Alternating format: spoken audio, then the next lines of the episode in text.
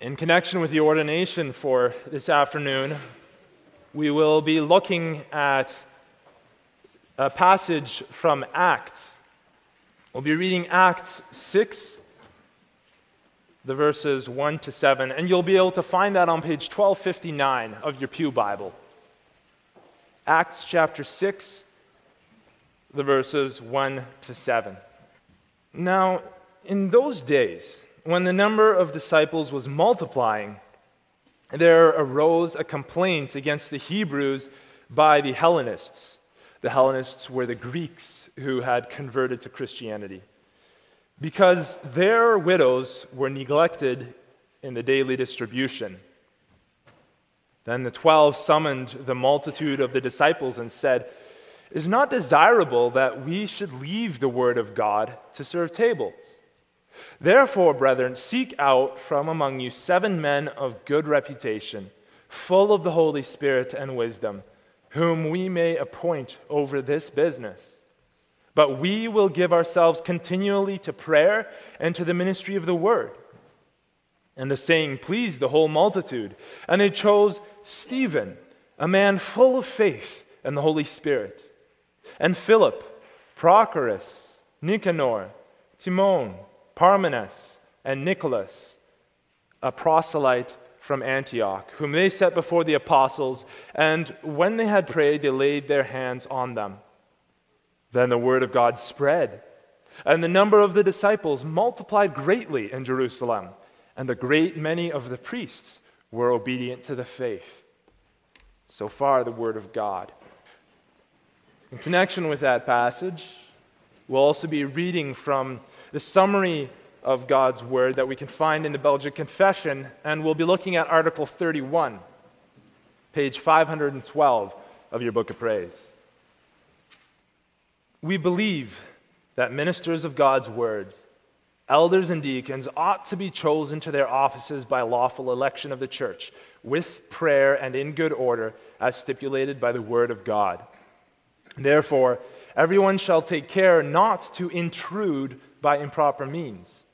He shall wait for the time when he is called, that he is called by God, so that he may have sure testimony and thus be certain that his call comes from the Lord. Ministers of the word, in whatever place they are, have equal power and authority, for they are all servants of Jesus Christ, the only universal bishop and the only head of the church. In order that this holy ordinance of God may not be violated or rejected, we declare that everyone must hold the ministers of the word and the elders of the church in special esteem because of their work, and as much as possible be at peace with them without grumbling or arguing. Beloved congregation of our Lord and Savior Jesus Christ, these men that you see here before you today are special men. They aren't special because they're particularly good men. They aren't special because they happen to win a popularity contest. They're special because they have been appointed to the office of elder and deacon. But especially for you boys and girls, having experienced the process of choosing men to office and now looking forward to their ordination in a moment, you may wonder what this is. You may have read about or heard us reading here as we were choosing these men, or uh, as we were choosing nominations, Paul's command to Titus and Timothy about appointing office bearers. You've read our passage today in Acts. But what's it all about? As we read the form, we'll be reading about the history and the tasks of office bearers. And while we'll touch down on that today in passing, we'll be focusing on these offices from a slightly different perspective. And we'll be doing that under the following theme and points the offices of the church. We'll see, first of all, how these men are men tasked to care for the congregation. And second, they are men dependent on God. I would like to briefly touch down on six topics under our first point and five under the second. First, the election of office bearers. This is one of the reasons why it's so important to list, pardon me, the election of office bearers. In our, in our passage for today, we read the following Seek out from among you seven men. This is something that is familiar to us.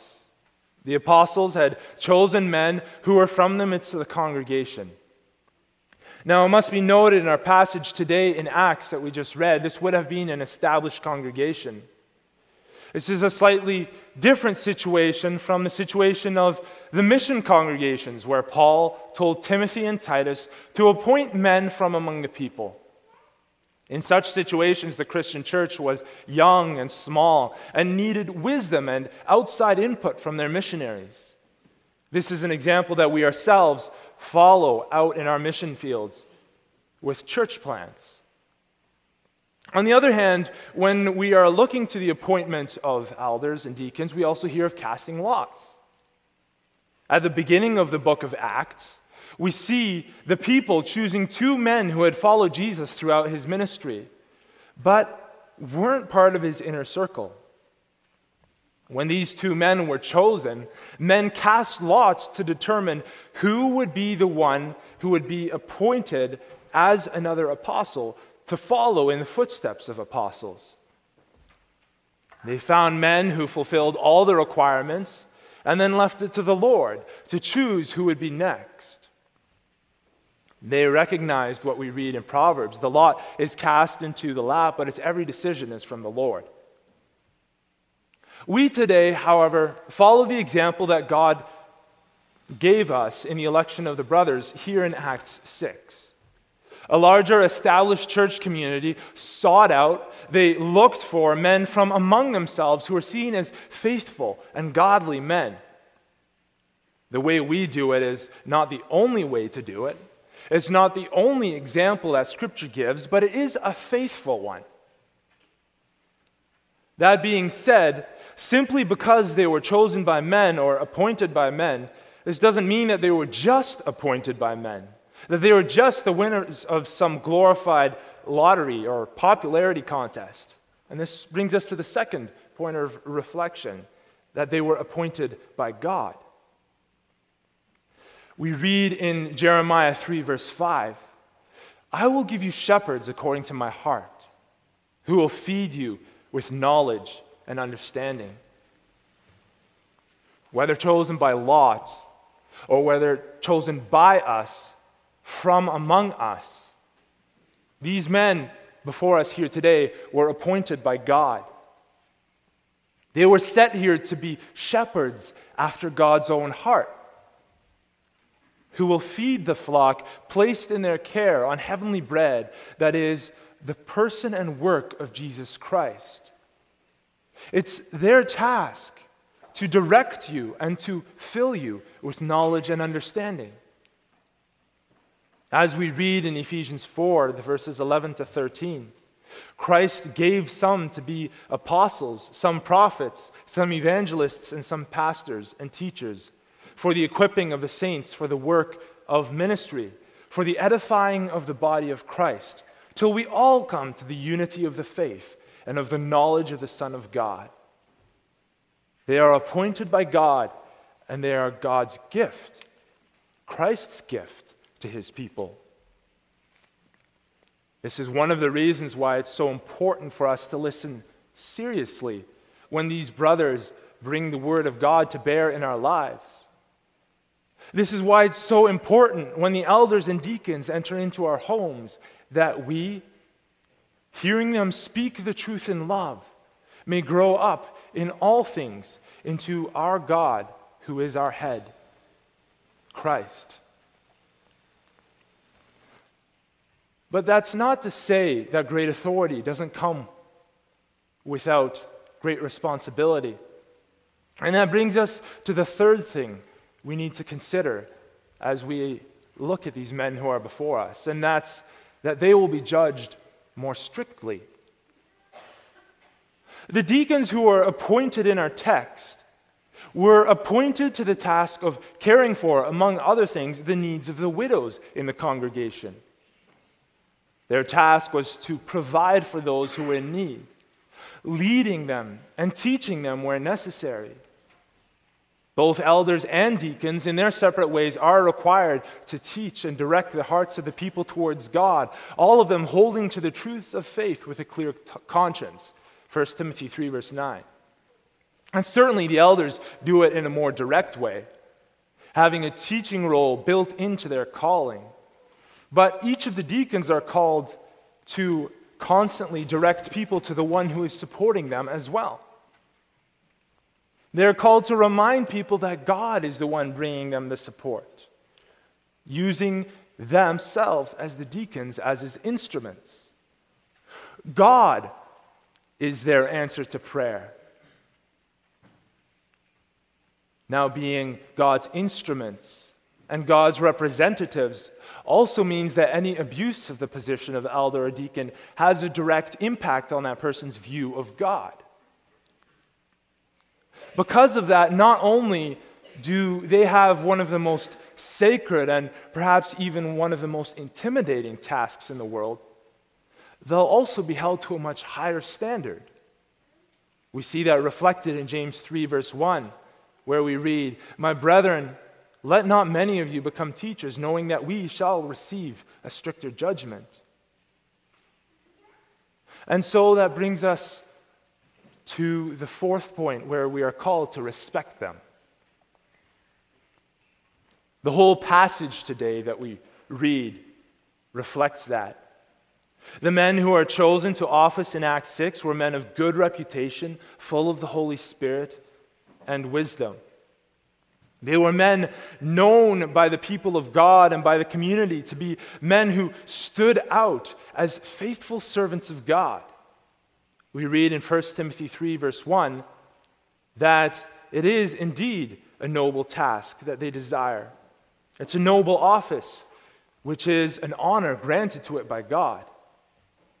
And because it's an honor granted, it, granted to this office by God, we too are called to honor those who are placed in this office. As we read in 1 Thessalonians 5, we urge you, brethren, to recognize those who labor among you and who are over you in the Lord, and admonish you to esteem them very highly in love for their work's sake. This makes us ask ourselves as we consider these men who are here before us and all of the men who are in office Do I make an effort to do this? To be obedient to God in this way? Do I seek to love these men for their work's sake? If not, it calls us to make a special effort, to set apart a special place in our hearts for these men, as men who are to be esteemed highly in love for their work's sake, not just for their own sake. Men are fallible, and you've likely known at least some of the elders here for many years. You know their weaknesses and shortcomings. But we are called to love them for their work's sake and for the sake of the task that they've been given recognizing that their task is one for which they'll be held into account. And their office is one to be honored. We also recognize, fifth, that we ought not to seek to make it harder for them than it ought to be. Hebrews 13, verse 17 says, Obey those who rule over you and be submissive, for they watch out for your souls as those who must give an account. Let them do so with joy and not with grief, for that would be unprofitable for you. As God spoke to his churches then, so also he speaks to us today, calling us to seek to make their work a joy and not a burden. They are pulling long hours and giving up family time, coming to visit us in our homes because they truly believe that God has called them to this task and they love you. And they seek to honor God through their service of you.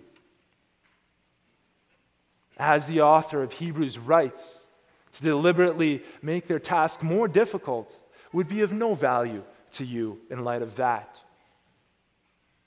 And that causes us to consider, sixth of all, that we ought to give glory to God for them. These men are appointed to care for you. Not too long ago, I heard someone speak about two young women a few provinces over who lived in the same house, and both of them missed the Lord's Supper. Both of them received a phone call. But though they lived in the same house and had the exact same phone call, they had two radically different responses. The first of the two was fuming. Who do they think they are? They have no right to be snooping in my life. Why should it matter to them where I went? I'm a grown up.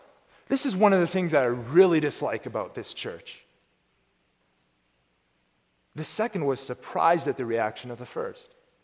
What are you talking about? She said. I feel really special that they reached out to me. They cared. I was missing, and someone noticed. They cared enough even to give me a phone call. You see, the second woman saw what the first did not. She saw that the elders cared about her physical and spiritual well being as men who were appointed by God to that task. And whether she realized it or not, the truth is that they were placed in her life as a symbol of God's love for her. And their concern for her was a reflection of God's concern for her. These men today, about to take their vows, they are under shepherds, working for the master shepherd, Jesus Christ. Christ has put them in place over you to go to, to speak to, to help you and guide you and support you, to call you back when you stray, and to be living channels of his love towards you. And so that gives you an opportunity to give glory to God for them. Today, as we see them sitting before us, we also recognize that they are men who are to be dependent on God. Now, brothers, I address this to you in particular, as men who have been called to office. But, beloved, much of this also applies to all of us. And even where it doesn't, it gives you opportunity to encourage your brothers who are in their offices with these truths. First of all, remember that God Himself is your over shepherd. Brothers, God Himself is decisively the main worker in this church here in Owen Sound and in your life. And He who does the work ought to be the one who gets the glory. God ordains and he executes, he carries out what he ordains. You are the under shepherd, and you're tasked with carrying out his will. Remember that. As we read in 1 Peter 5, verse 4, shepherd the flock of God which is among you, serving as overseers, not by compulsion, but willingly. And seek to make this something that you strive for, by the power of the Spirit to serve willingly not for dishonest gain, but eagerly, seeking to make it a joy, not as being lords over those entrusted to you, not at those who are dictating the every move of those who are under your care, but being examples to the flock. And when the chief shepherd appears, you will receive the crown of glory that does not fade away. This is an immense responsibility and an immense privilege. You report to God Most High. And that also means that that also means that you can remember that the weight doesn't all land on you.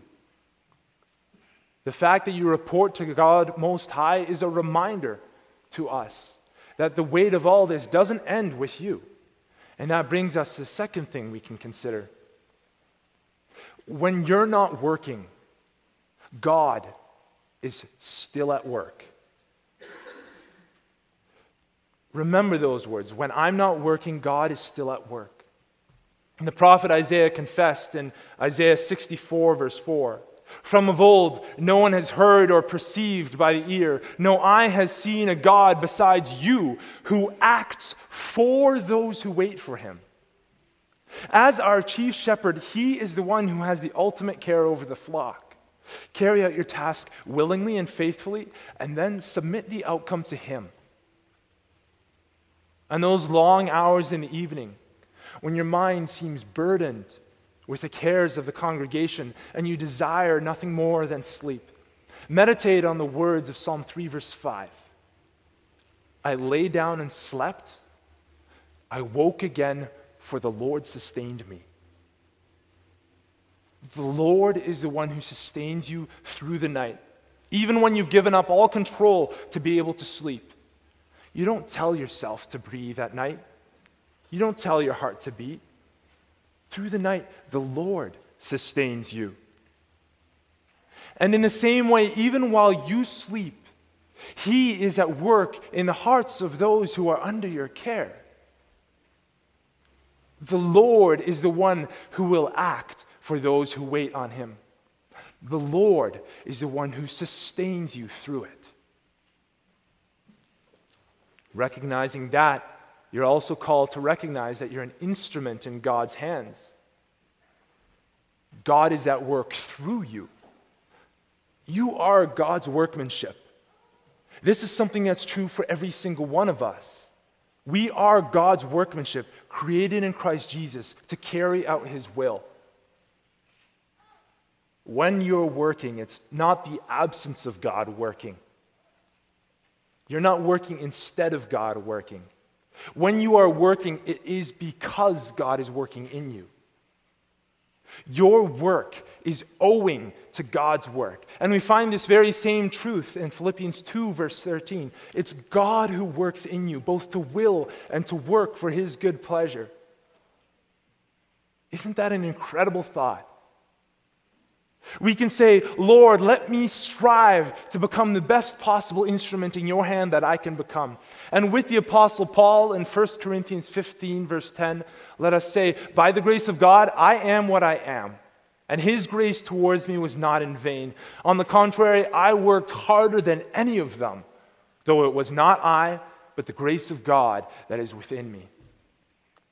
And that truth brings us to the fourth thing that we can consider if God doesn't work, I labor in vain. We read in Psalm 127, verse 1 Unless the Lord builds the house, its builders labor in vain. Unless the Lord watches over a city, the watchman stays awake in vain. And this is exactly the attitude that we should take to all our endeavors.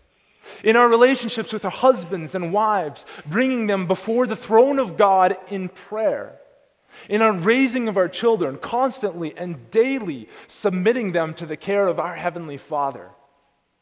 In our daily work, recognizing that we need God's help and guidance in carrying out those tasks. When we submit our way to the Lord, we're recognizing that He is ultimately the one who works. He is ultimately the one who builds.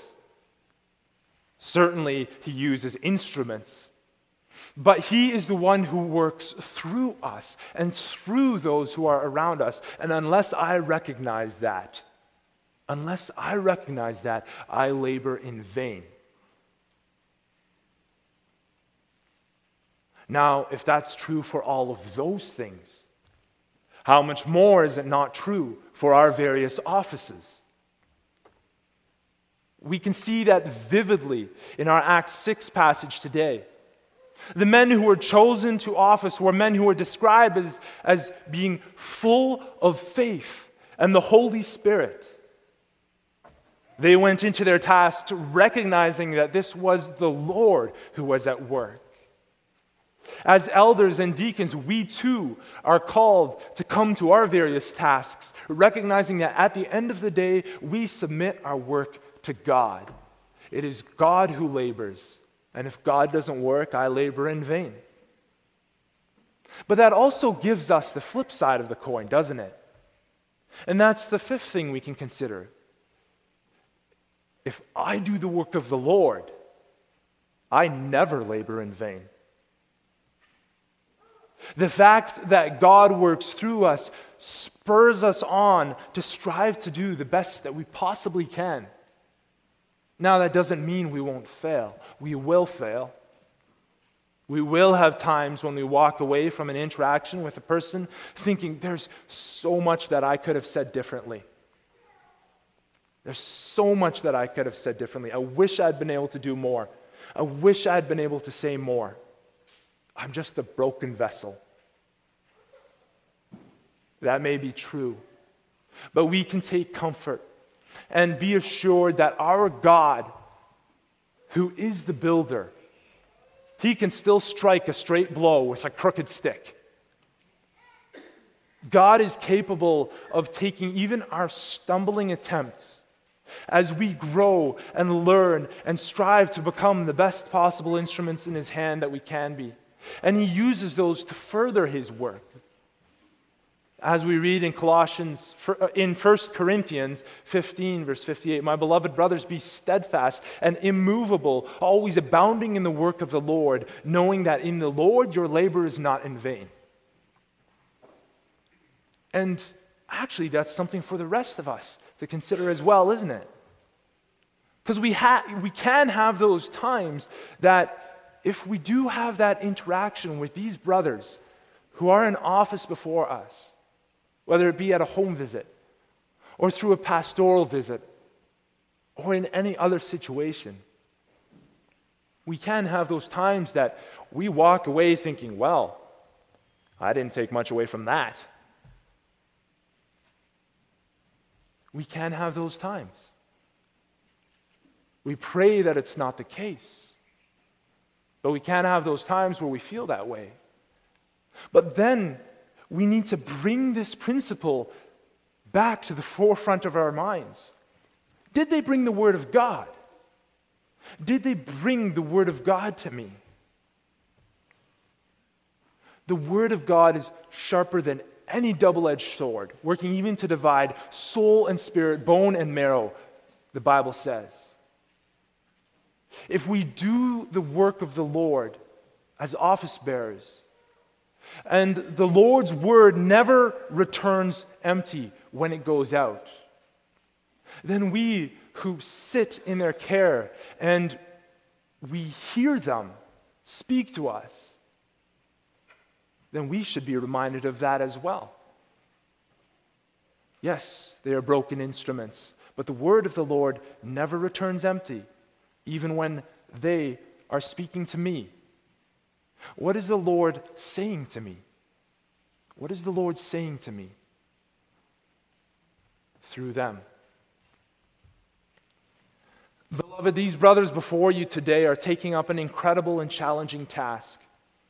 But they're not taking it up alone. The Spirit is walking by their sides, leading them as they work. Bear with them in their weaknesses and their shortcomings. Recognize that even despite their failings, it's God who's ministering through these men to you. Love them for it and never cease praying for them.